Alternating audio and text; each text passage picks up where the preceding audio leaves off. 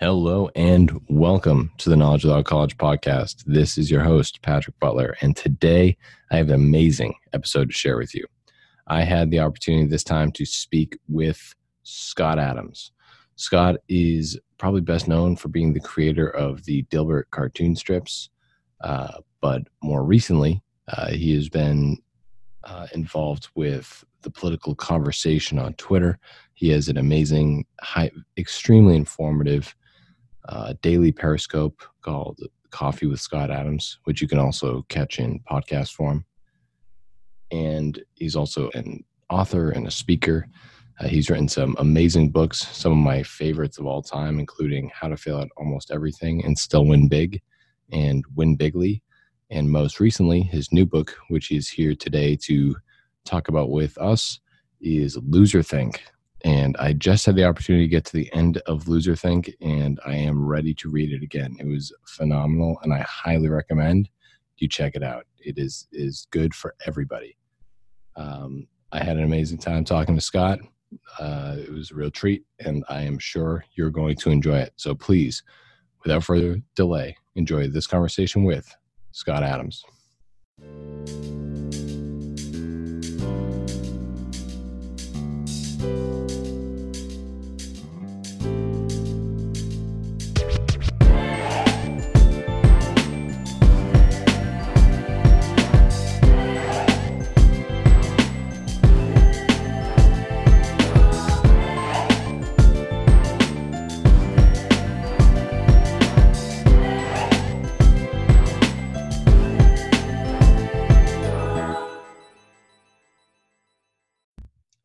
Hey, Scott, thank you so much for joining us. It's a real honor to have you on the show. Well, thank you for having me. So, before we begin, I, I want to just say that uh, your all of your books have been absolutely phenomenal, and you know I, I'm a huge reader. I love to read books, but it's very rare for a book to be an essential, important, required reading almost. Uh, and the last time that I ever had a book feel that way was Win Bigly. And after reading Win Bigly, I normally, or after reading any book, normally I like to move on to another subject, another topic, another book. But after Win Bigly, I literally flipped right back to the first page and started over again. That's how great it was. So, wow, that's that's just about the best thing you could ever tell an author. it really was. Uh, an experience reading that book. I loved it, and I am uh, equally looking forward to getting to the end of Loser Think because I anticipate a similar outcome. I hope so. So, one of the things that I noticed about Loserthink, to and to give you a, a, little context, I was out of town this week, got home just last night, and this morning read the first couple chapters so I could dive into it. And something about it is already standing out as much different than your average book. You know, a lot of people, a lot of pundits out there, they come out with a new book and they are usually just, you know, it's sort of something that just adds to their brand, maybe adds to their overall reputation. This seems a little bit different. This seems like there's a lot more purpose behind it. Uh, it it's something that's addressing a specific issue. Do you want to talk about what the, the issue of untrained brains and how they're ruining America? Well, that's actually a good insight because um, I'm at that point in my life where if something doesn't have a bigger meaning than maybe making me some money, I'm not interested. And the the, the problem, of course, everybody points it out, is that the um, the country's more divided. The temperature's going up. Everybody seems to be angry, at least on the political level. You don't see too much of it in the street, but politically, and that's largely because the business model of the press changed because of one technological change, and that was the ability to measure with great precision who was clicking on what. As soon as you knew that, you had to move your business toward what got the most clicks, and that tends to be really almost always the stuff that makes your hair catch on fire. So the news went from just reporting the news to reporting the news in the most provocative way, which causes everybody's temperature to go up. Now, I, I liken it by analogy to you ever uh, notice that when you're hungry or tired, you get really angry at normal things. But then if you take a nap or you eat something, those same things haven't changed, but they don't bother you anymore. And I think that's what's happening. People's emotions are so cranked up by the media and by, by social media that ordinary disagreements seem like the end of the world now. And, and fighting, they're fighting words now, where it used to be like, oh, that's weird. You've got a different opinion than me. Maybe you should change your mind. So that's the big problem in the country. And a lot of the, a lot of the bubbles that people are sealing themselves into, you know, essentially walling themselves off from other opinions, is because they haven't uh, learned to think productively. And specifically, I noticed that people in different professions and people with different experience uh, have either had uh, exposure to good ways to think or they have not. But the problem is that everybody thinks they know how to think, but it's more of a learned skill. So, the way an economist or a scientist or an engineer or a lawyer learn to think is, is unique. And if you haven't at least sampled from the various fields, including, you know, artists and writers and historians. Lots of lots of different fields have different ways of looking at things. But if you haven't sampled at least the the, the simplest high level way that those people look at the world, you're you're probably half blind. And it certainly seems that uh, you know if you go on Twitter, it seems like most people on there are half blind. They're they're very much stuck in these bubbles. Was there a particular moment for you that sort of inspired trying to address that situation uh, with this book? Well, I wouldn't say there was one turning point. It was sort of an accumulation of uh, uh, basically looking at the profile pictures of my trolls, and when they made good comments that I didn't that I didn't agree with, but at least they were rational, I'd click on it. And it's like, oh, scientist, economist, and then I'd see just batshit crazy stuff and I'd click on it and it'd be musician, poet. And I thought, okay, that can't be a coincidence. So eventually the, the pattern became so clear that I couldn't ignore it anymore. I I think it's a uh, it's one of the more interesting approaches I've seen to this issue, which and really the most interesting is to actually address the way that people think and uh, being able to create a, a, a guideline for thinking like a psychologist or thinking like a historian. Uh, I think uh, it seems like a lot of people have never even considered these different frames and ways of thinking. Uh, I'm I'm curious with your with your background in hypnosis. Is there a it, were you able to eh, like have you have you witnessed this sort of like pattern amongst people of not having a method of thinking a way of thinking about things and being able to you know give them new insight into way of, ways of thinking yeah you know you mentioned uh, my book win bigly and that, that's the sort of book that gives you a different window into the world. So if you thought people were rational you were probably confused about why they did what they did. But once you read win bigly and it's not the only book that would do this. Any book by uh, robert cialdini would do it. He wrote influence and persuasion. Uh, Daniel Kahneman has one that, that would uh, get you to a similar place. But mine is more mine is more accessible, a little more fun.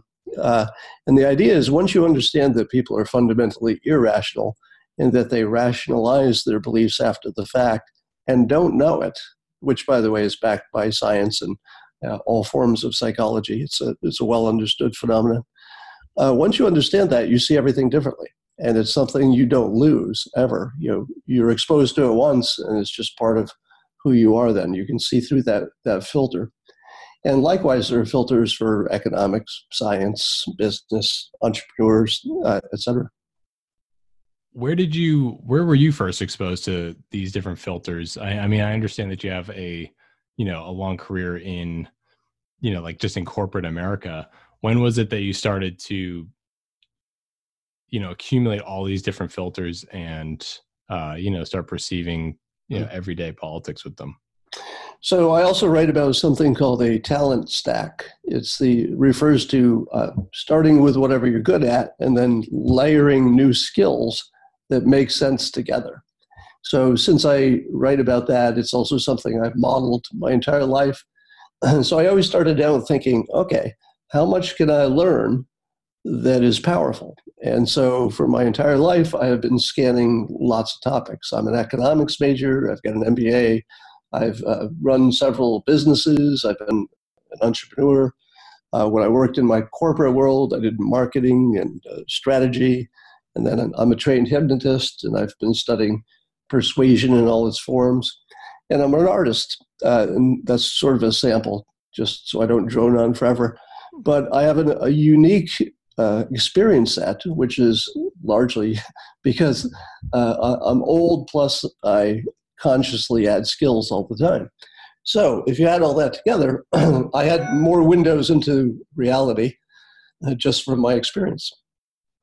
Got it. I mean, well, one of the things that I notice uh, that is, you know, pretty unique about all the things that you do. You know, I, am a regular listener on your uh, daily periscopes, and uh, you know, I've been tracking, you know, all the the projects that you've been working on over the past few years.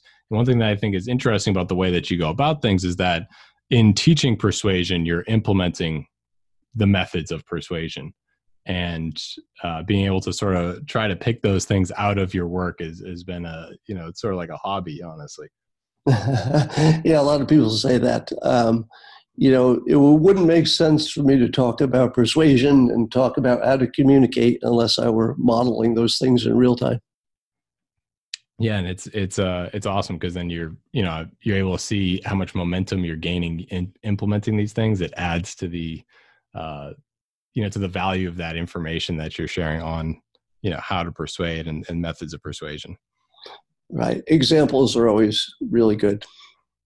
Like w- one example i notice is you know you talk about being a trained hypnotist. I think i heard you uh, uh, recommend uh, his name is slipping my mind right now, so I apologize. But a uh, a hypnotist. Uh, I read his book, and it's called uh, oh Ericksonian thinking or thinking like Ericksonian. Uh, and one thing that I noticed with your Periscope is you utilize sort of it's like an induction when you do the in, introduction to the uh, the simultaneous sip. Uh, uh-huh. Is that intentional? Yeah, it's very intentional. Um, people people like habits, and if you can uh, associate something pleasurable with the habit, it can lock it in. So since coffee is naturally um, well, it's enjoyable by most people, and since I allow them to use any beverage, everybody's got their favorite beverage. And so the first thing is they're getting a reward for the activity of doing the simultaneous sip, as I call it. Secondly, people are very influenced by something called pacing. So pacing means that you match somebody.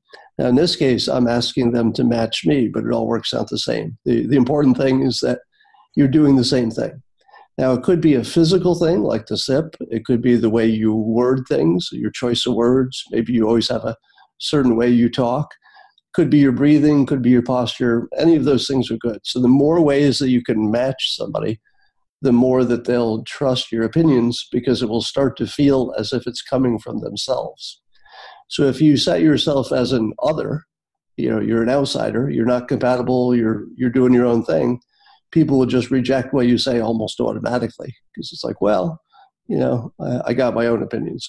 But once you become them, even in a small way, by pacing them, uh, it's much more easy for them to say, yeah, that, that feels right. That's me. That's you. We're the same person uh, and I, I, love it too because somehow every single day that I listen to uh, your Periscope, I, I, get smarter, better looking, and coffee even tastes better. It's truly remarkable. yeah, those are all for the listeners. Uh, those, those are the specific suggestions I often make, and you're absolutely right. Uh, repetition alone would start to make those things happen. But when you, you combine it with the visual and getting you to act, etc. It's very powerful. By the way, there's a sales uh, tip in all this um, and a persuasion tip in general, and it goes like this: If you can get somebody to do something with their body that was because you wanted them to do it, it makes them more likely to do something else. So you start with something that nobody would say no to, such as, uh, "Can I borrow your pen?" you know, anything small. In my case, it's you know uh, joining me in the toast. But uh, anything you can get them to do, as long as it's compatible and it feels good and there's no reason not to do it, primes them for larger requests. That's a basic sales technique. I love that. Um, I, I, own a solar company and we have door to door salespeople and we implement that technique uh, all the time to help gain sort of rapport with with a customer. It starts with something small like asking for a glass of water and then you know building up to hey i'm going to put this big solar system up on your roof and save you a bunch of money. So uh, one other thing that i noticed about uh, you know in, in, the first chapter of loser think that i think is so uh, essential is you essentially provide instructions for how to use the book uh, which almost uh, you know i never see that uh, you know in other other writings. And to be able to uh, use the book to have the outcome that you want to have with this new meme this new word loser think uh, in those instructions or i mean do you expect that these instructions will uh, have the impact that that you're that you're seeking? Do you think it will uh, result in the proper implementation of these of these methods? Uh, yeah, I'm already seeing people uh, do it. Uh, specifically, I tell them in the book to uh, just take a picture of any page with their phone, and at least uh, specifically the pages that would address any trolls or bad thinkers online, and just paste the page there. And the idea is that um, because I'm a professional writer and I'm a trained persuader in all likelihood, I'm going to express an idea better than the average person. That's that's why I get to write books and why you're interviewing me. So it just makes sense if they're thinking the same thing and they believe the same thing. You know, why not defer to somebody who already wrote it and just take a photo and snap it into your reply on Twitter and you're done. And yes, people are already doing it.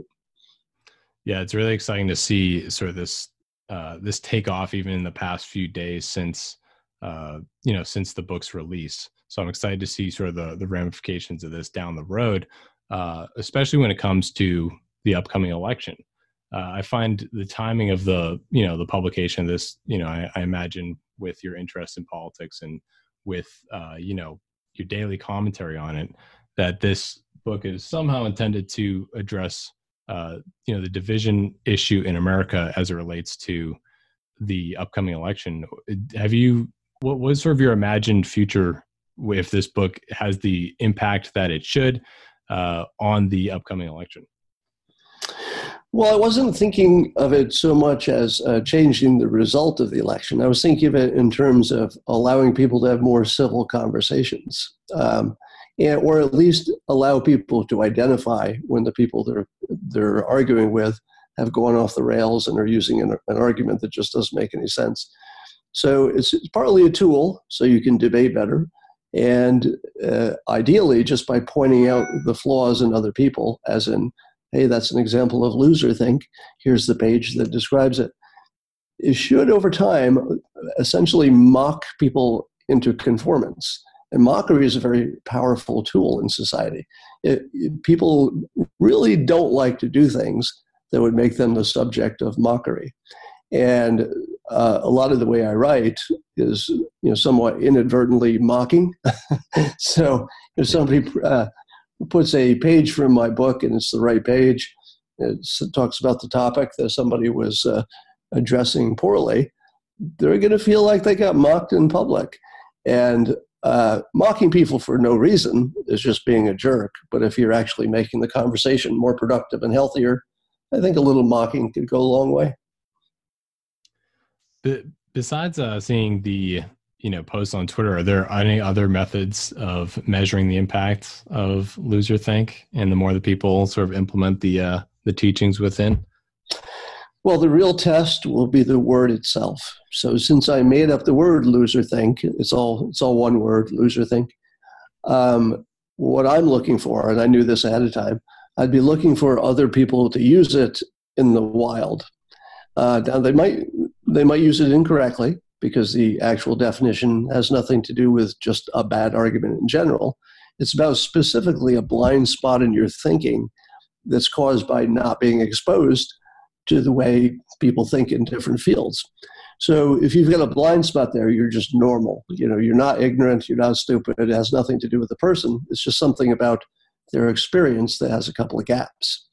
So uh, if I see loser think as a word just start popping up on Twitter and social media, or maybe somebody in the news throws it out there, then I'll know that I've sort of gotten in people's heads. And even though people are using the word incorrectly, a lot of people just read the title of the book and thought they knew what it meant. Hey, it's another insult. Uh, but even that's good because in the long run, other people will correct them, which I'm already seeing. Uh, and as long as the word is sticky, it makes the content sticky because it's hard to separate the word from the content entirely. I, I find that just the entire idea of creating a new vocab, like a new word for people to use and a new word to uh, sort of guide some of the discourse that people have about politics and just general disagreements. I think that whole, like planting that seed as a conscious act is just such a cool thing to do. Uh, where where did you get that? Where did you even get the idea to do that? To create a meme like that? Well, the first time it happened for me, it was accidental because when I created the Dilbert comic, Dilbert became a word that sort of transcended the comic character. So, a Dilbert policy, everybody knows what that is. In fact, in, in, the book, I talk about how Elon Musk once sent out a little memo to his staff to tell them what the corporate culture requires for a, a healthy corporate culture. And one of the rules that he wrote was uh, don't do anything that would make it into a Dilbert comic. And the beauty of that was that uh, everybody knows what that means. So you don't need a lot of examples, doesn't require a lot of explaining. And it also carries with it the, the, uh, the threat, if you will, that if you did, you would be mocked. Not maybe maybe by me in a comic, but certainly by other people who said that's a very Dilbert-like thing you're looking to do there. So the fact that that word existed, Dilbert, sort of weaponized the whole amorphous bunch of bad management things that everybody sort of reflexively says, oh, yeah, that's a Dilberty thing right there. So I've seen it work before.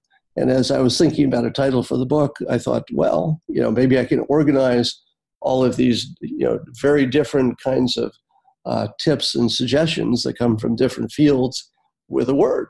And if it works, then people will be able to say in the future, well, I don't know exactly what chapter it was or what Scott called it in the book, but I know it when I see it, and that's loser think. Do you uh, did you ever imagine a future where the you know these teaching on how to think will eventually make it into like our whether our school systems or universities uh, understanding persuasion do you see that in the future or do you see it as still as always sort of being this maybe it's sort of like a, a un, an ambiguous, undefined course. Hmm. Um, I wrote my uh, the the most recent three books are all written partially with the thought in mind that they're very applicable to colleges and in some cases high school, because it's all the stuff I wish I knew.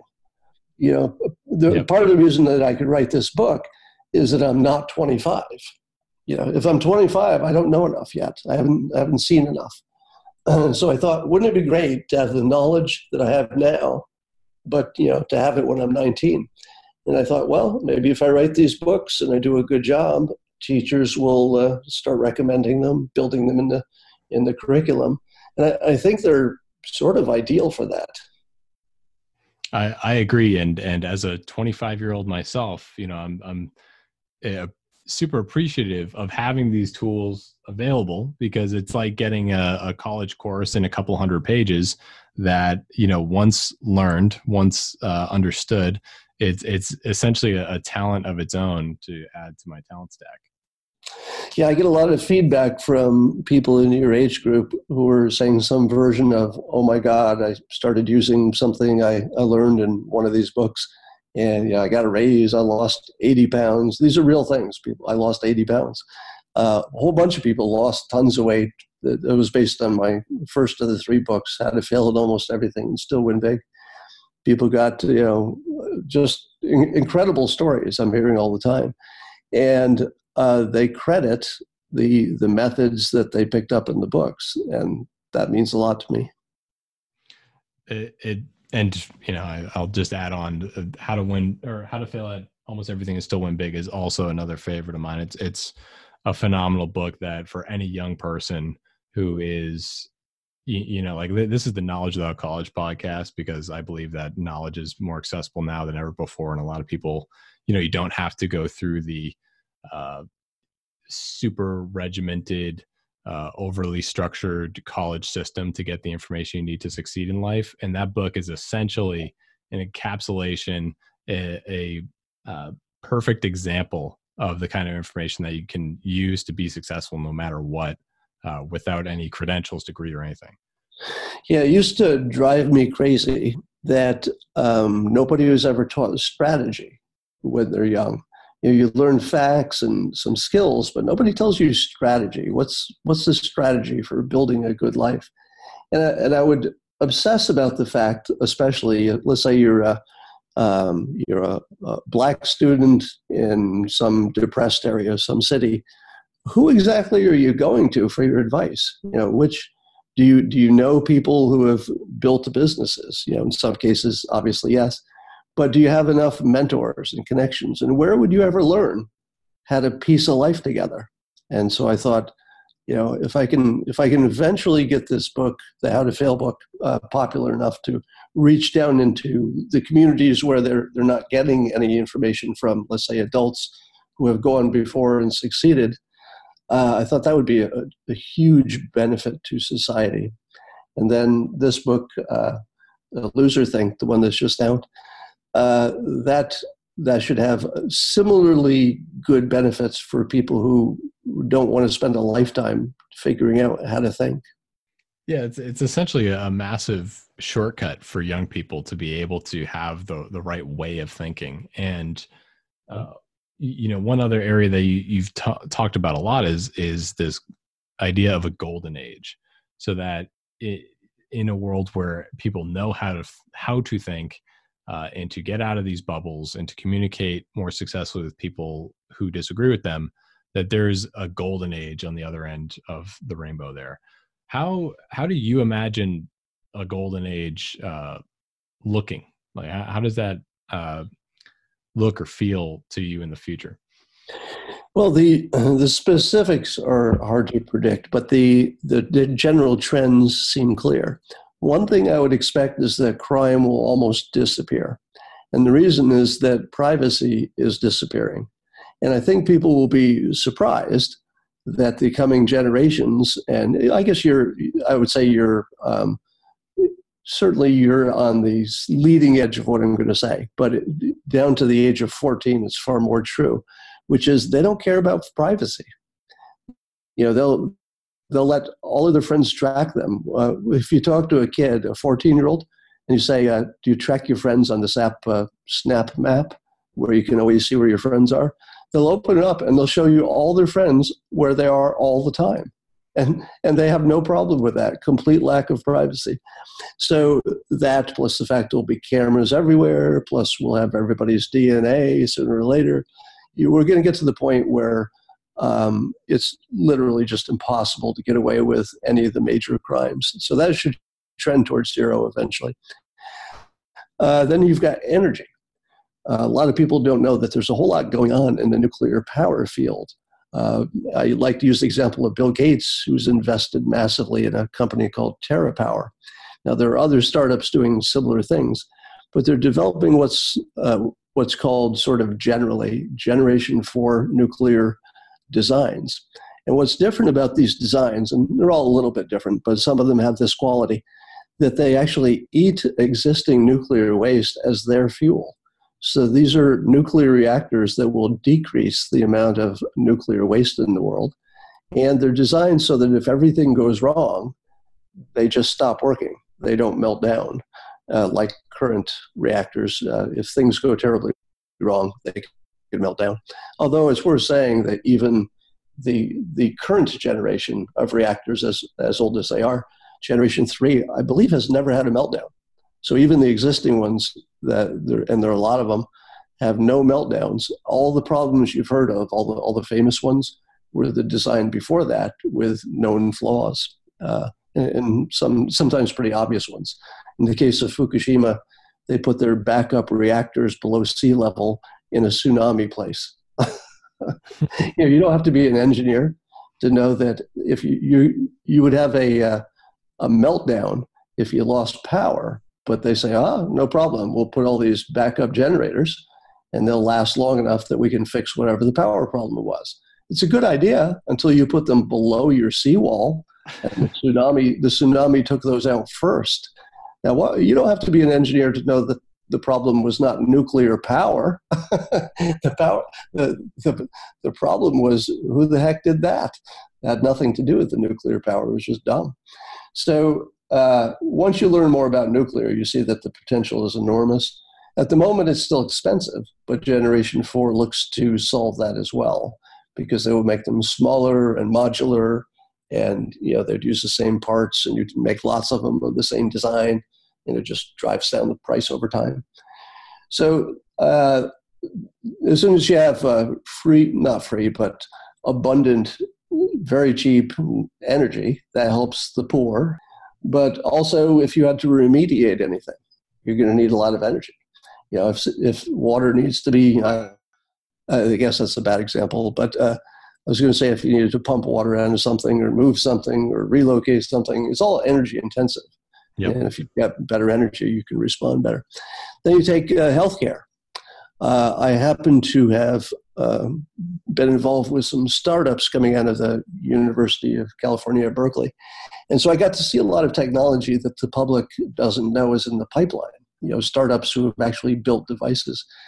And I saw, in fact, invested a few, um, some tabletop devices that can test your skin for cancer in minutes right there in the office. They can uh, test your blood, you know, in minutes right there in the office.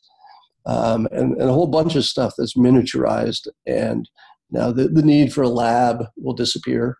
We're adding, we're adding uh, devices to our smartphones that can check everything from your, I don't know, your oxygen to your heartbeat to your blood to your whatever. Uh, I would imagine that it will become routine that, for example, your toilet will be checking your urine and checking your, your other stuff and catching stuff early. You know, and, and at, the, at the moment, I already do most of my um, medical stuff by email. I just email my doctor, get a response in an hour, and they'll say, "Yeah, that looks good," or send me a picture of that suspicious mole, uh, and it's just email. It's the easiest thing in the world and obviously less expensive. I don't even think the doctor sees the easy stuff. I think an assistant handles all the easy stuff. Um, so a lot of stuff is trending uh, in a very insanely positive direction. I think you'll see uh, housing um, have some options for building very low cost homes. They may be in kit form, they might be 3D printed, might be combinations.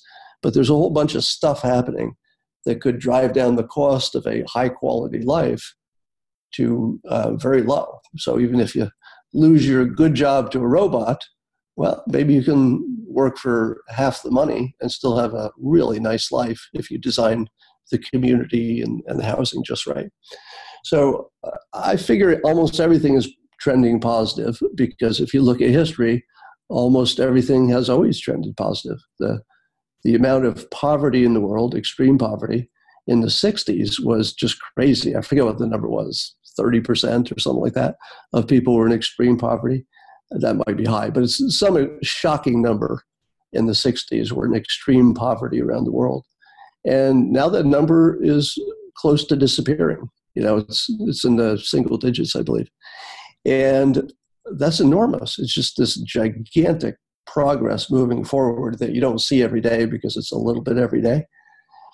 Um, so that plus drones um, are going to change the world in some positive ways.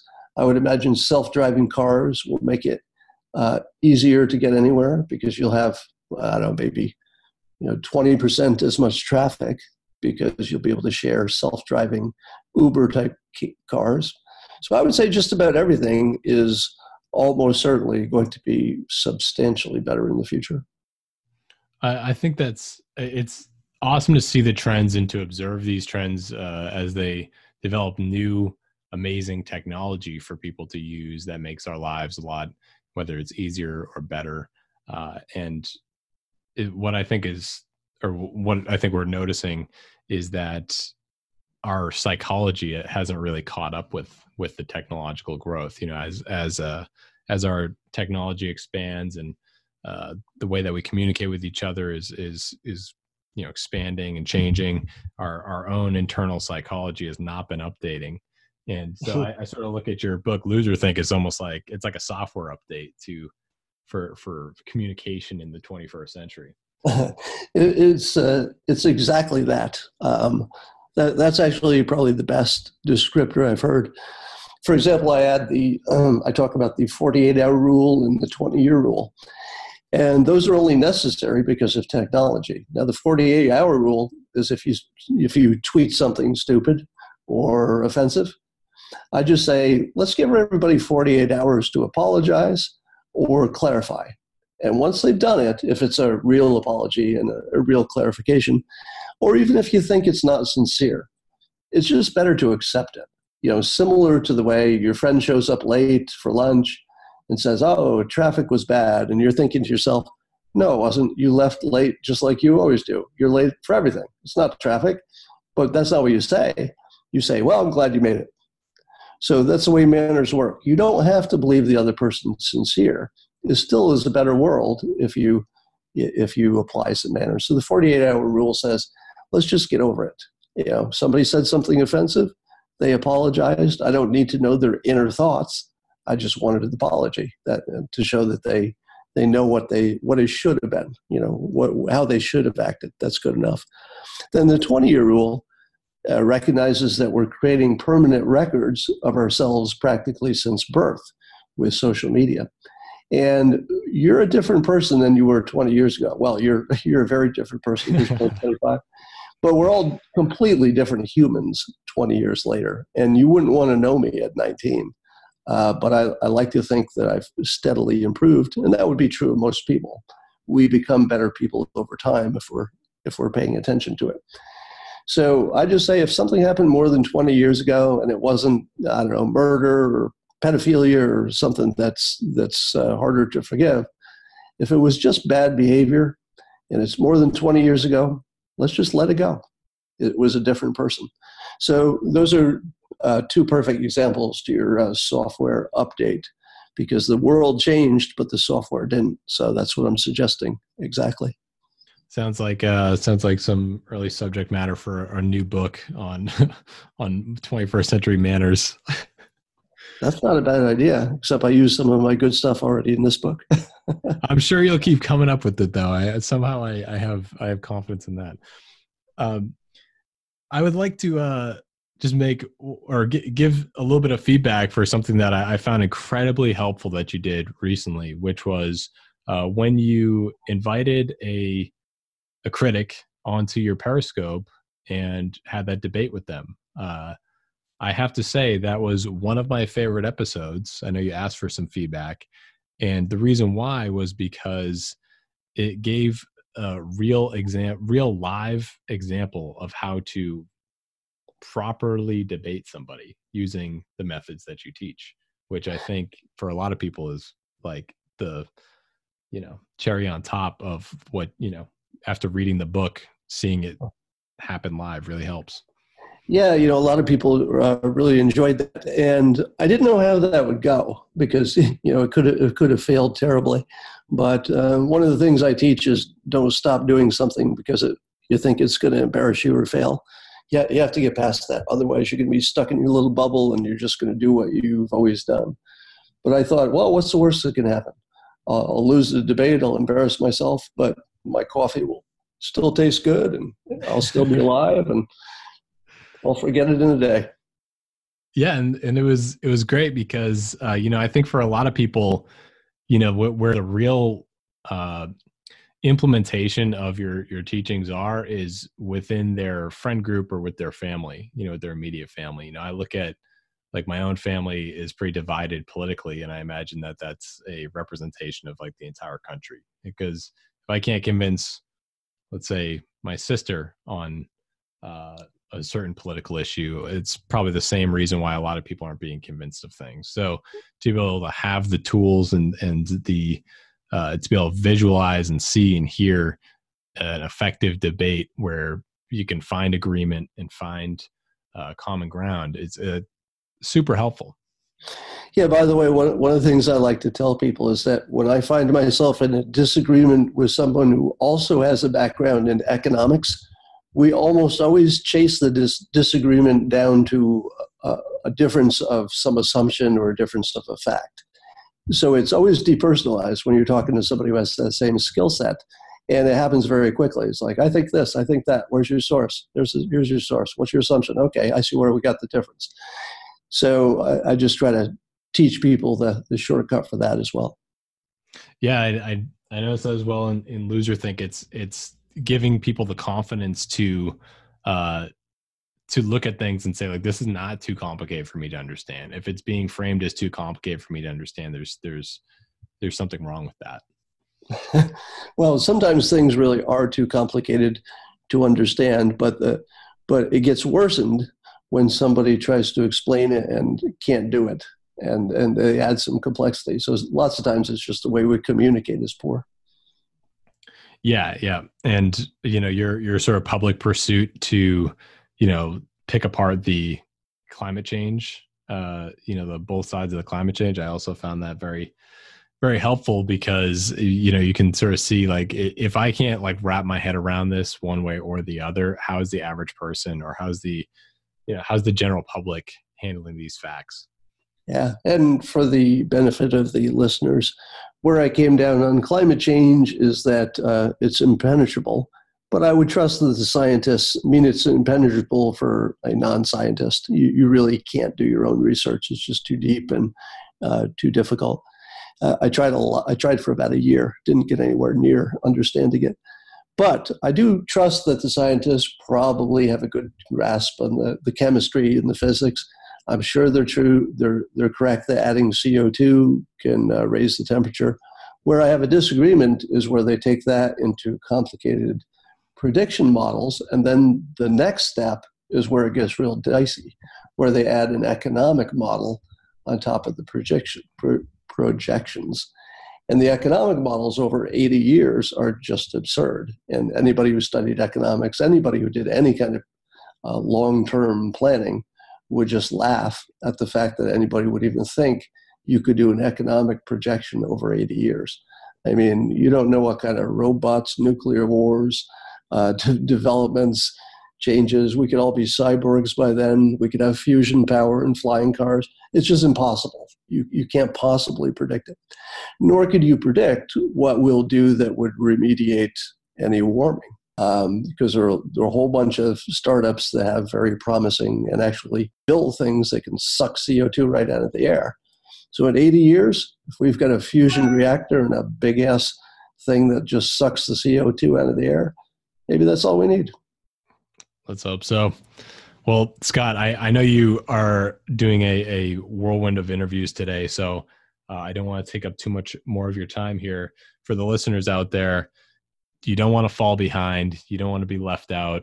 Uh, you know, it's important for you. It's important for your family. It's important for your friends that you pick up Loser Think. You read it, read it twice, and uh, implement the the techniques that you're going to learn in the book. It's it's it's essential, required reading, and I do not say that lightly.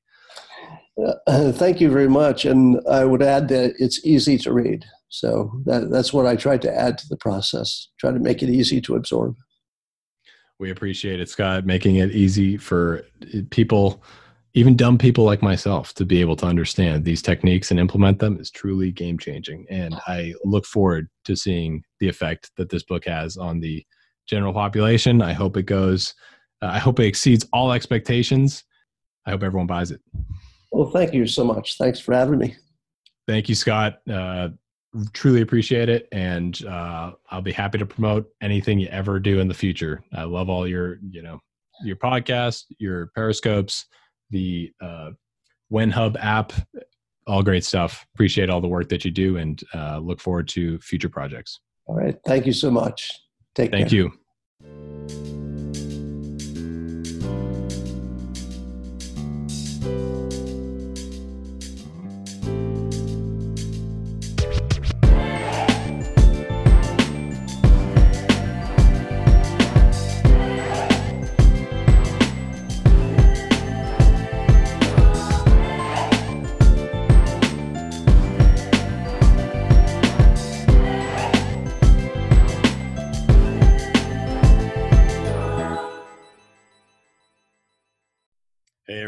Thanks so much for listening. If you enjoyed that episode, please hit the subscribe button and follow us on Instagram and Twitter. You can find us on Twitter at KWC Pod, on Instagram at Knowledge Without College Podcast. You can find me, Patrick Butler, at Patrick Butler00 on Instagram and Twitter. I encourage you to send over any feedback you have. If there's any guests you'd like to hear on the show, any topics you'd want to hear discussed, I want to know about it. I want to hear your feedback and opinions. So please help me make this a better experience for you. And I look forward to hearing from you. Have an excellent day, and thanks for listening.